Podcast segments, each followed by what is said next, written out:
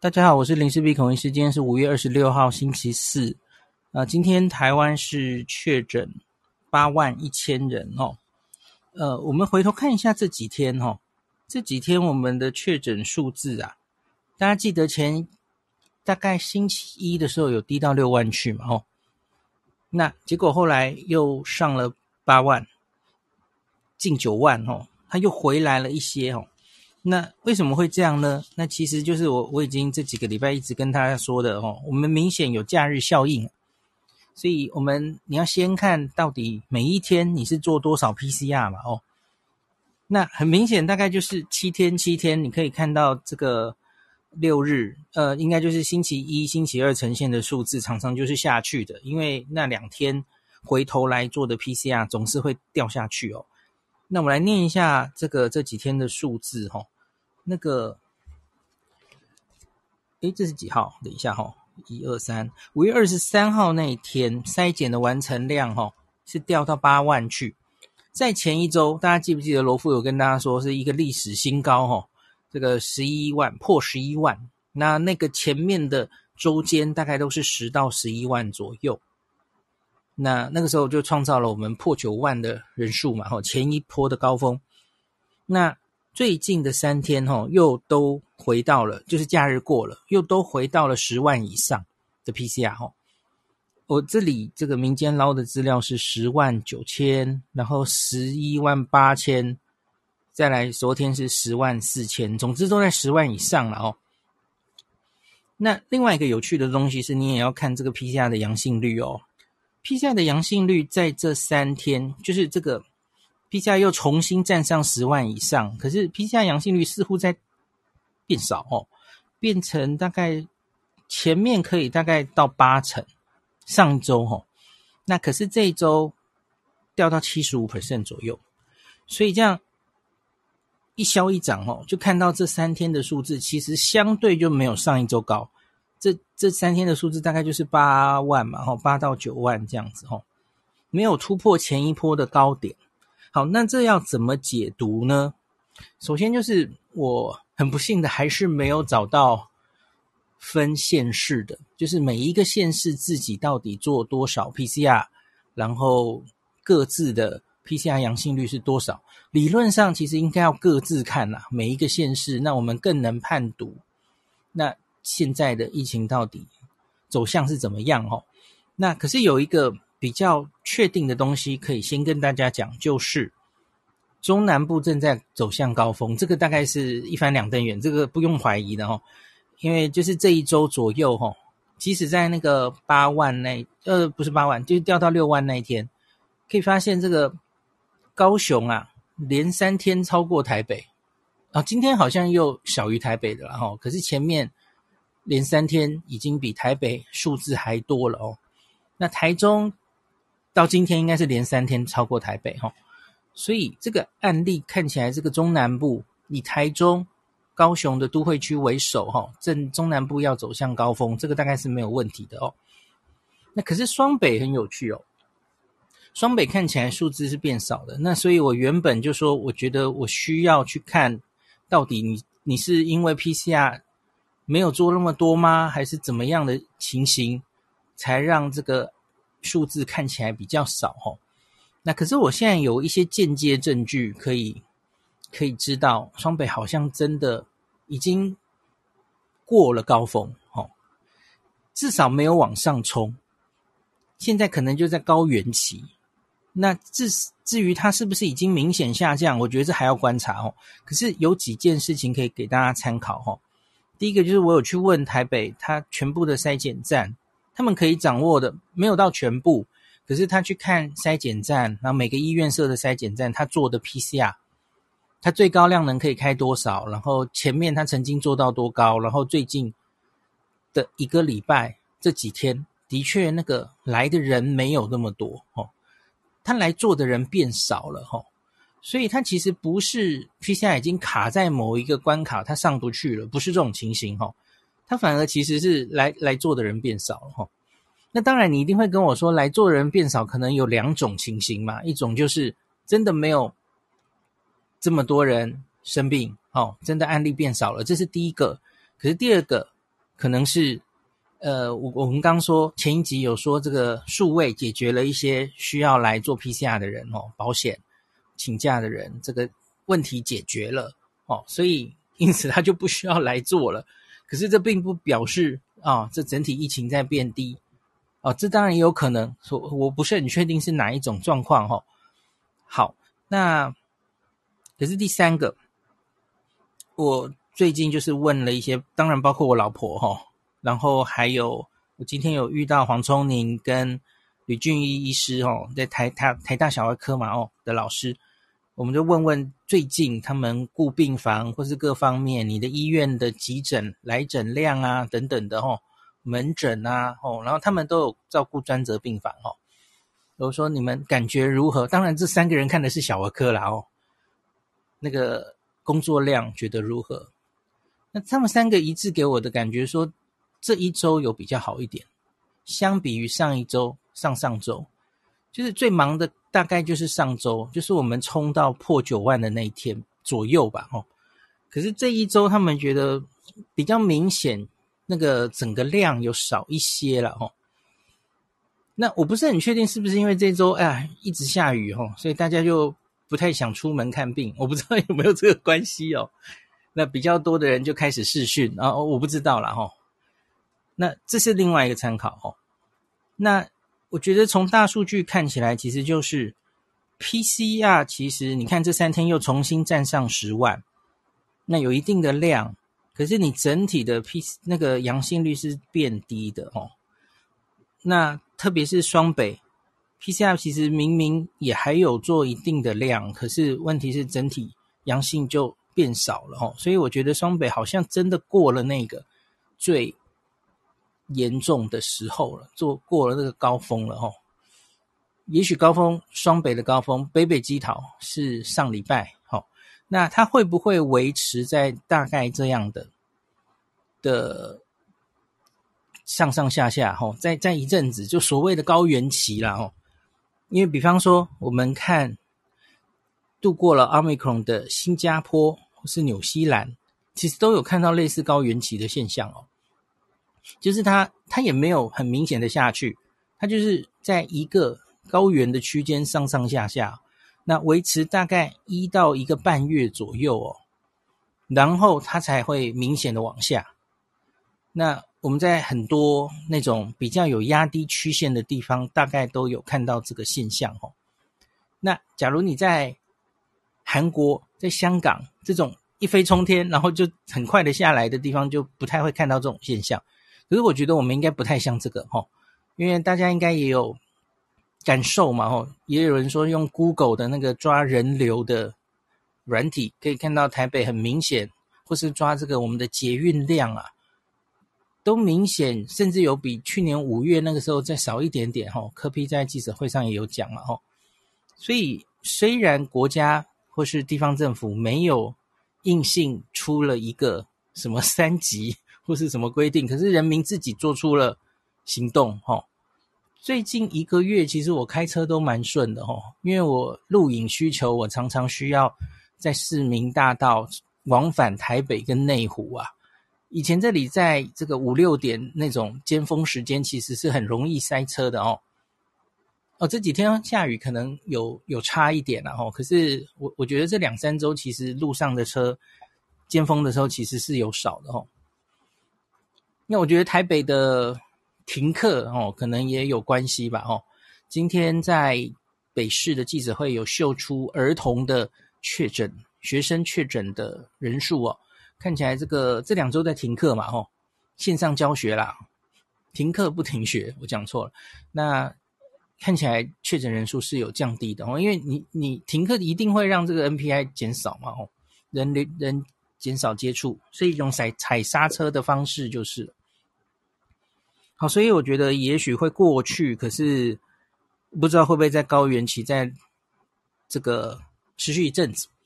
那这个我们再来念一下，应该是何美香老师前天脸书的发文哦。那美香老师也有注意到这个状况哦，就是现在往中南部走，然后北北基桃、花莲、这个新竹这些地方似乎已经过了高点的这件事哈，我们来看一下美香是怎么讲的哈。我觉得他的分析还蛮蛮值得大家参考的哈，来念给大家听一下哈。马上找不到，等一下，我再翻 line 好，OK，好，好，这是美香今天的这个啊，不是今天哦，这是哪一天？好，到高峰了没？这是近日最热门的问题。与其看全国，不如每个县市分开来看比较清楚哦。那老师说，诶，看起来不会有高峰，只有高原呐、就是到了一个高原期了哦。台湾全国虽然是一个一日生活圈，可是，在全民自律，在有限的跨县市交互传播的情况下，每个县市会依照其既有的病毒及人口总数、人口密度及特有的生活习性。而塑造其流行曲线哦。至今只有北北基桃、宜兰、新竹县及花莲等县市，已经到了它每日最高确诊人数啊。那他们的共同点是，全人口确诊率，台面上的确诊率啊，都超过五 percent 以上。其实台北应该已经超过十了哈，因为台北我记得昨天他是说总共二十二万人累计确诊，台北人口大概两百多万嘛哈。这个应该是十上下了吧？哈，台面的确诊，那实际上多少确诊？很有兴趣知道哈，应该要来做个血清调查哈，有 N 抗体的人有多少哈？那值得探讨的是，这是真的群体免疫效应还是行为效应？我刚刚说的，大家自己自律降 NPI 嘛，哈，因为。所谓群体免疫，虽然我们现在很少用这个词了，可是就是有打疫苗的人有一定的保护力，当然没有你想象中的百分之百，早就没有了。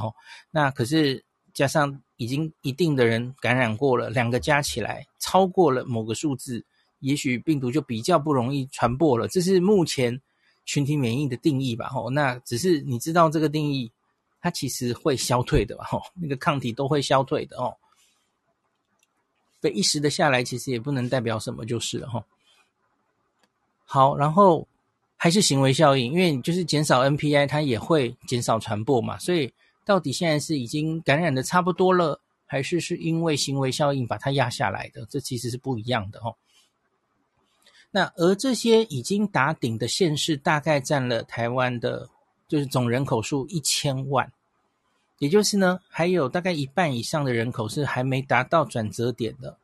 不过剩下的这一半人口密度都比较低，所以未来每日确诊数会暴冲上扬的机会应该不大哈。老师的这个预测是这样哦。那他说他强调是确诊率，而不是说感染率，因为真正的感染率应该是确诊率的两到三倍。那国外的经验呢？其实就是黑数嘛，实际上已经多少人感染了哦？那我我跟大家讲过美国美国的黑数哈，因为那个血清调查已经大概接近六成人的感染，可是台面上其实只有两三成人感染哦，就是两倍多嘛哦。那老师说我们需要进行血清调查才能知道哦。好，这个是给大家参考的。好。那这个接下来我还可以讲一下，就是死亡的问题哦。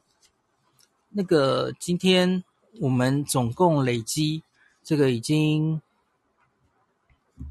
呃，数字到哪去了？Sorry，好，到五月二十五号为止，那今年以来，Omicron 大概主要是 BA.2 的案例已经累积一百五十三万确诊哦。那其中九十九点七六 percent 是轻症无症状。中重症的比例到目前为止维持的还可以哈，就是万分之十八是中症，万分之六是重症。这个重症里面包含死亡哦。我我之前有一次讲错了哈，我后来仔细看，他没有拿掉哈，重症，然后里面一部分人是死亡，那目前就是累计万分之六这样子。那目今天是死亡个案创新高，一百零四例。好，这里我有一个观念要跟大家讲。你看绝对数字啊，哦，每天死亡的数字哦，四十哦，六十一直跳哦，今天跳到一百以上了哦，好可怕哦。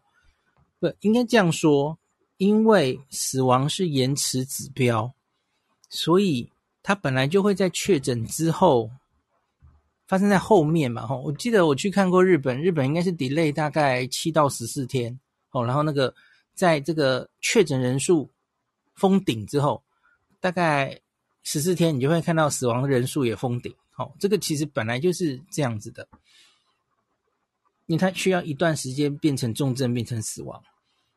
然后你看到这个绝对数字增加，那是因为我们的确诊数字也是一直增加的啊。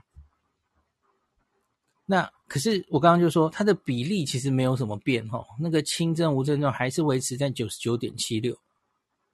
这个其实是暗示着我们其实好像没有，就是大家都知道可能会有黑数嘛哦，那可是我们好像黑数的比例一直维持一样，大概应该要这样解释嘛。没有没有，后来大家越来越想当黑数，黑数越来越多的这件事哦，随着数字增加，这样哦，那个中重症的比例本身没有太大的变化哦，那可是绝对数字当然是节节增加，这是没办法的，因为你总数就是一直增加嘛，越来越高嘛，吼，这是这是反映一，也许是一周前的数字，所以一周前就是我们一路。这样升到那天破九万的那一天嘛，哦，这一个大概一个礼拜前，所以现在的死亡中重症反映出来，当然是时间上是对的，那吻合的。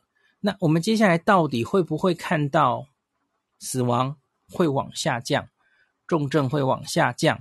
我觉得这是另外一个非常重要的指标，因为我跟大家讲过，这个台面上的确诊数字可能不能反映实际上的确诊数，哈。特别在越接近顶的时候，所以呢，假如我们现在看到哦，这个接下来的中重症还在一直往上冲，呃，我指的是每日的死亡哦，我不是说总数，每日死亡一百哦，继续继续往上冲到一百五、两百，还还没有到高点，我觉得那就有点怪怪的了哦，因为。那那个就代表，其实前面这个呃确诊的分母可能不是你看到的，就是到了一定，然后后后面形成高原的这种状况，它其实是越来越多的。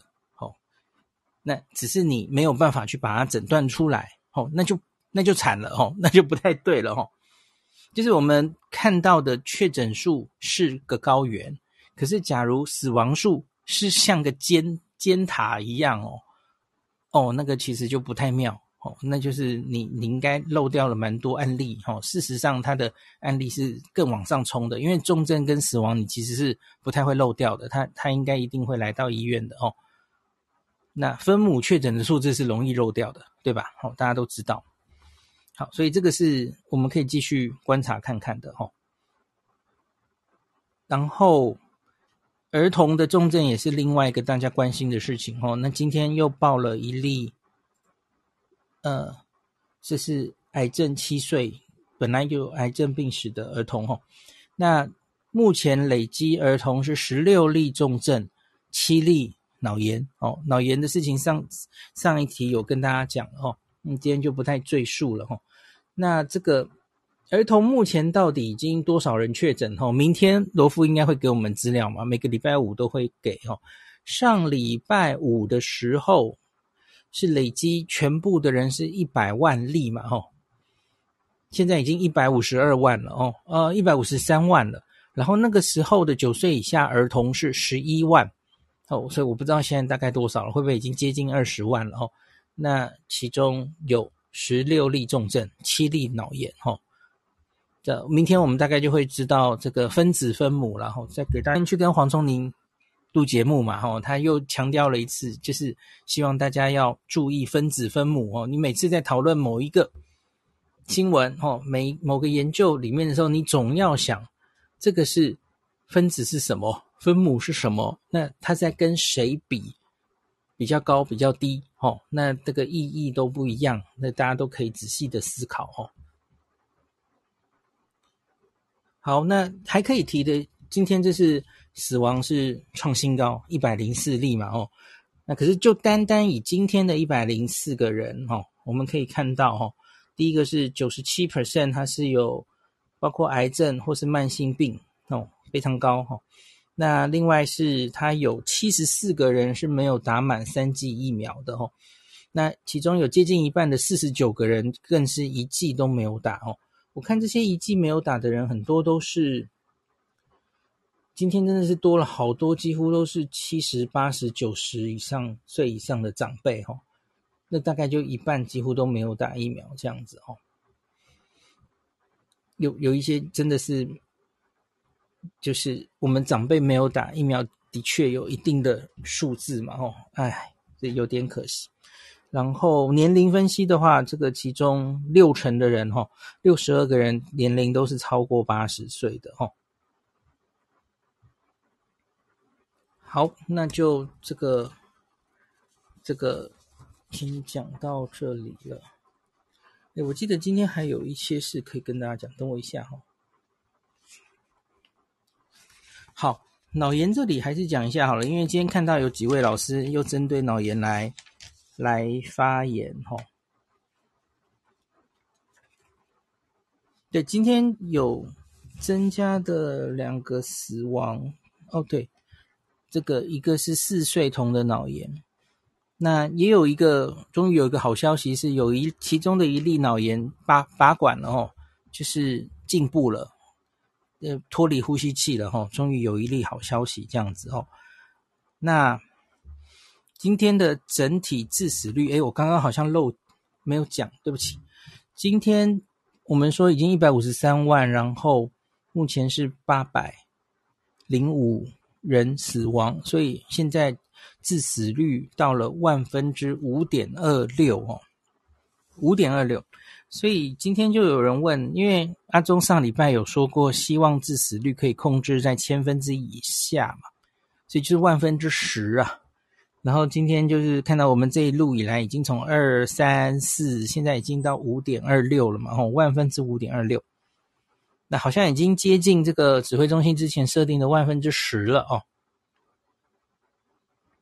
那所以阿中说这是个警讯啊，真就是当然不希望它继续增加哈。那我看看我们这个快筛就直接确诊，然后可以比较及时给药之后，看可不可以比较改善这样的状况哦。那另外我想强调的还是，其实一切都来得及哦，是不是重新考虑一下打疫苗这个选项哦？因为明明这个打疫苗的效果，你要说。减少重症跟死亡的效果，其实比口服药高啊，而且也是效果持续比较久啊，是不是？还是考虑一下齁。那现在有加码嘛，对不对？那个中央是加码说，除了原本的五百块礼券，哦，那还会不管你打的是第一季到第四季，长者哦都可以。送两个快筛哦，然后新北好像有加码，因为新北在宣布中央宣布的那天早上，自己先讲了要送两个快筛了哦，然后他就说啊，那那我们还是照送，所以新北是应该是五月底前吗？还是怎么样？他是会送四个快筛的哦，中央的两个加新北的两个这样子，然后是不是台北在五月底前有自己再加码五百？所以总共是一千块的礼券哦，嗯，一到四季长辈都可以，齁，请大家可以留意一下。那附带一提就是第四季，其实我们现在是规定六十五岁以上，然后打第三季已经五个月以后，那就可以考虑打第四季了嘛，齁。第四季我之前有一集帮大家整理过嘛，齁，就是以色列那边的资料看起来，对于以色列那里是收六十岁以上老人家嘛，齁，那。可以再多一些对重症的保护哈，所以有在在老人家是有他的可能的好处的，特别在我们现在是社区大流行的时候哈，所以可以考虑去打一下哈。其实其他的人当然现在第四季的呃证据就没有这么充足了，所以不需要所有人都去打，除非是免疫低下的族群。好，然后最后今天这集的最后就讲一下几位老师，我看到小儿科的专家都有针对儿童的脑炎也有在一些发言哦。一个就是李炳英老师今天早上应该有去上广播节目，那他有提到说这一次的这一些哦来势汹汹的脑炎哦，临床症状有点像这个当年一九九八年的肠病毒七十一哦，这个我也是印象深刻哈、哦。那因为他们都是直接影响到脑干，brainstem 哈，脑干其实就是一个我们生命中枢嘛，哈，控制血压、心跳这些东西，呼吸哦，所以影响到脑干的脑炎都是很严重的哦，因为它可能直接就是呼吸、心跳不稳，那血压不稳哦，然后就会这样子哦。那所以这个另外也有人问哦，是不是即使是好了哦，会不会变成后遗症？会有后遗症？有的哦，那个即使存活哦，我们之前在肠病毒七十一的经验哦，就看到它后遗症就跟当时你脑炎的严重程度是成正比的哦。那比方说是有些小朋友，他其实后遗症很轻微，那可能只是。什么产生幻觉、嗅错觉、看东西会扭曲、个性改变什么的哦。那可是有一些比较严重的，可能会有肢体运动功能的受损。有些最严重的，可能还会长期卧床哦。这个我们其实都看过哦。所以真的是一个蛮严重的病哦。那可是我我觉得临床上啦，临床上其实这个目前我们看到这些案例，其实它各自。还是有一些不一样的地方哦，我所以我觉得不一定全然是你就可以把它跟长病毒七十一画上等号哈，我觉得不不一定哈。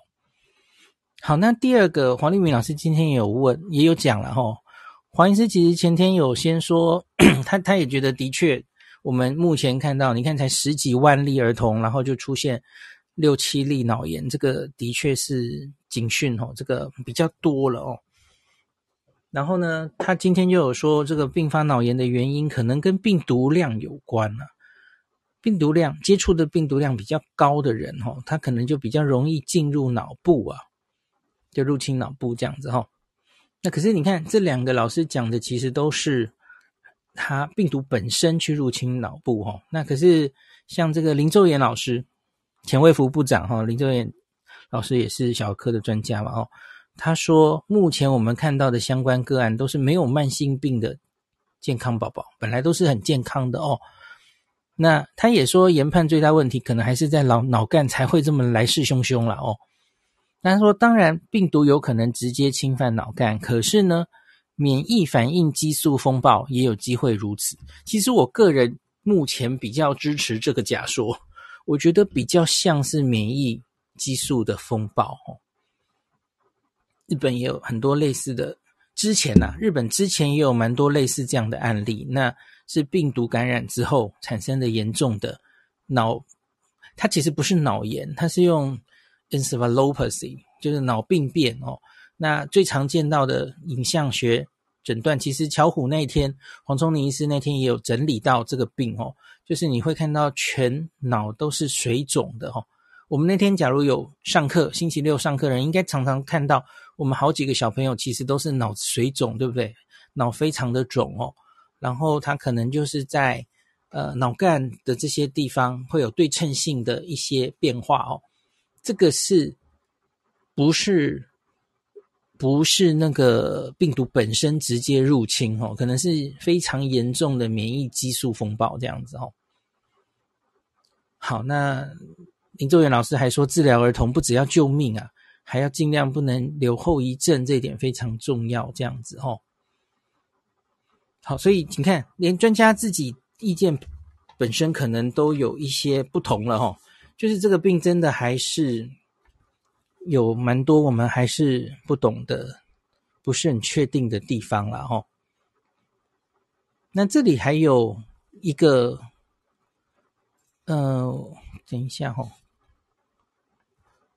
好，这里这里我还可以再念一下哈。呃，黄立明老师说，这个这一次这个脑炎重症可能跟基因环境有关，但因为我们目前看到的个数还是比较少，所以还是有很多要理清的地方哦。然后他自己是觉得会不会就是刚刚说的跟病毒量有关？那他也认为首要的经这个因素可能是基因，因为我刚刚说了，假如是跟这个细胞这个免疫风暴有关，其实那就是跟体质，它不一定跟接触到的病毒量有关哦，因为那是你自己身体的免疫力哦引起的哦，这样子。然后老师说，台湾人、香港人是不是有什么共同的基因条件，让这个感染新冠后容易合并，产生这样的状况哦？那他说，此外环境也应该要去调查，可是目前个案数实在太少了哦，资料不够，很难去指出是什么原因哦。好，那林林周元老师就说这个，呃。目前分析个案两个目标，就是要找到病病况变坏的时间点，及时对应治疗时间点，哦，那以降低死亡的风险。那他也强调，治疗儿童不只要救命，还要不留后遗症哦。然后就是刚刚说的，要要不是病毒直接侵犯脑干，不然就是激素风暴哦。那林宗伟强调，现在分析这些个案病例，当务之急就是希望发现任何蛛丝马迹。就比方说，我们今天终于有一例成功治疗的小朋友哦，他其实用了很多治疗方式嘛哦，也许我们有更多成功的经验，我们就可以理清楚哪一些治疗方式对这样类似的疾病的小朋友是有帮助的哦。那找到这个疾病变坏的时间点哦。那比方说，我们可以看一下个案的病毒量啊、免疫反应，或是一些生物标记。有人说要帮这些小朋友抽血等等，可以验基因或者验什么的哦，找到关键的数据哦。那他就说，治疗小朋友跟治疗成人的思维不一样哦。老人家因为身上常常有很多共病哦，治疗的重点是救命啊。可是小朋友这一次，小朋友往往是没有。慢性病史的健康宝宝，人生正要展开哦，不只要救命，还要设法不能让他们有后遗症，这样子吼、哦。好，那这个就最最后再讲一个哦。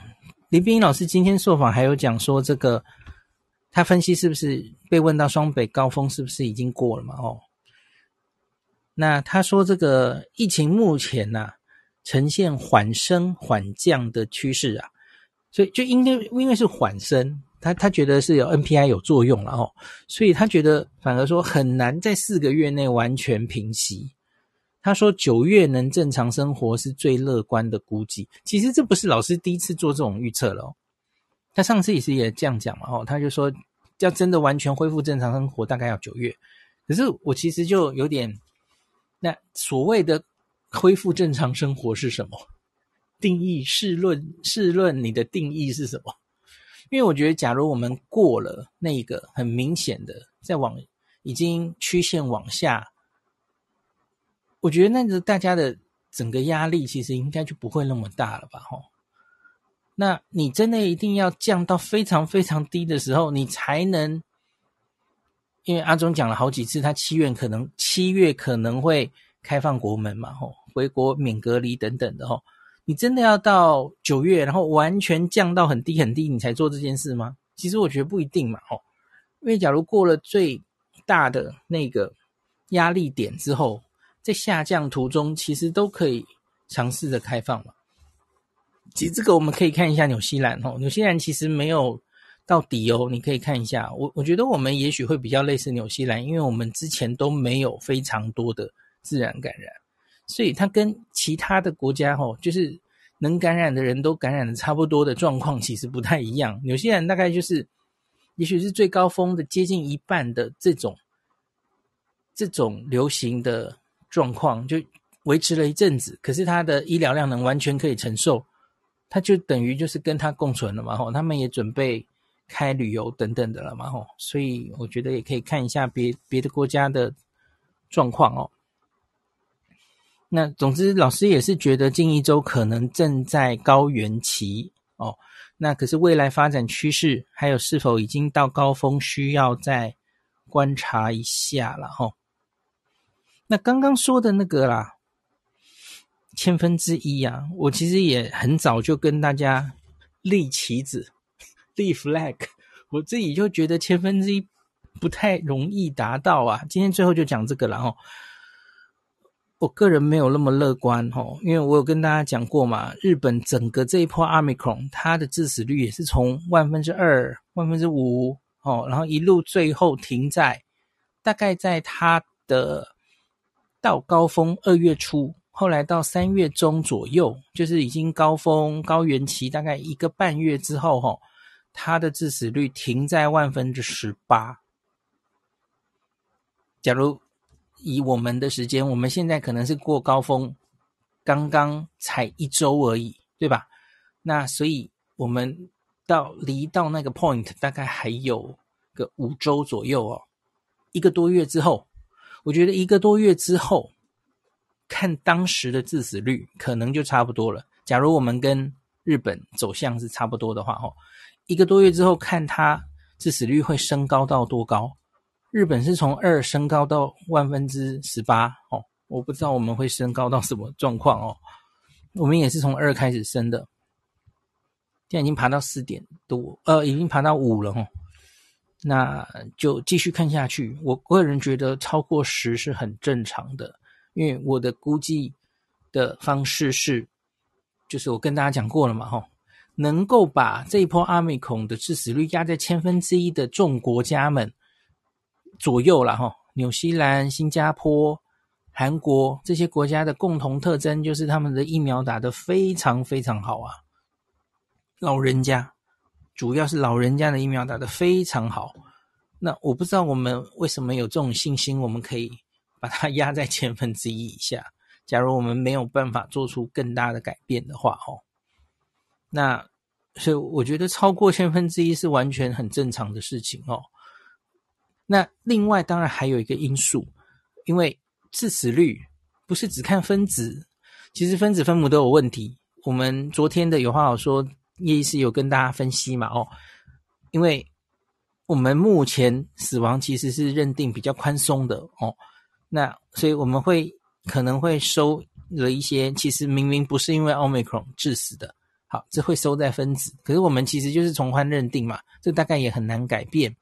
所以分子会高估，好，那分母也会变啊，哦，因为分母黑数越多的话，黑数越少的话，我今天想准备要讲这一段的时候，被保洁阻止，因为他觉得他听不懂，太太困难了。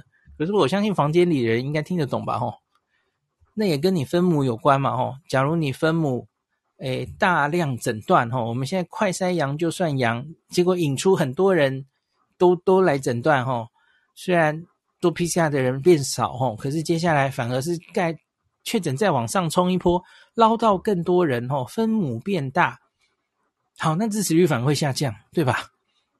好，可是反之，假如其实就是让大家就更不想来诊断，反正来诊断的就是想拿药的哦，也没有那么多保险需求了等等的哦，我不知道了哦，那结果诶，那反而就是黑数越来越多的话，那致死率就会看起来越来越高哦。这个是分子分母都会影响的哦，所以我才跟大家讲，最后要算成绩的时候，其实应该是全人口。你每全人口哦一百万人，到底最后有多少人死亡？这个才是最后的，呃，比较能在各国之间比较的总成绩哦。好，那所以其实真的超过千分之一，大家也不需要太难过，或是说觉得哦怎么样做得不好什么的。我觉得。我们正在期末考努力的考试中，就是一路大家一起合作，一起努力哈，希望可以撑过去哈，希望可以尽量做好，这样就好了哈。至于最后的打成绩，再说吧，你不需要在这个 考一半的时候在那边品头论足、指指点点了。我说哎，做的好烂哦，怎么样啊？我觉得还很难说了哦。好。那希望一切可以越来越好。今天就讲到这里。Jeff Chen 说，马来西亚过去的十二周啊，零到四岁死亡十九例哦，那么高哦。五到十一岁死亡十五例，不知道有没有通报并发急性脑炎的病例？有那么高吗？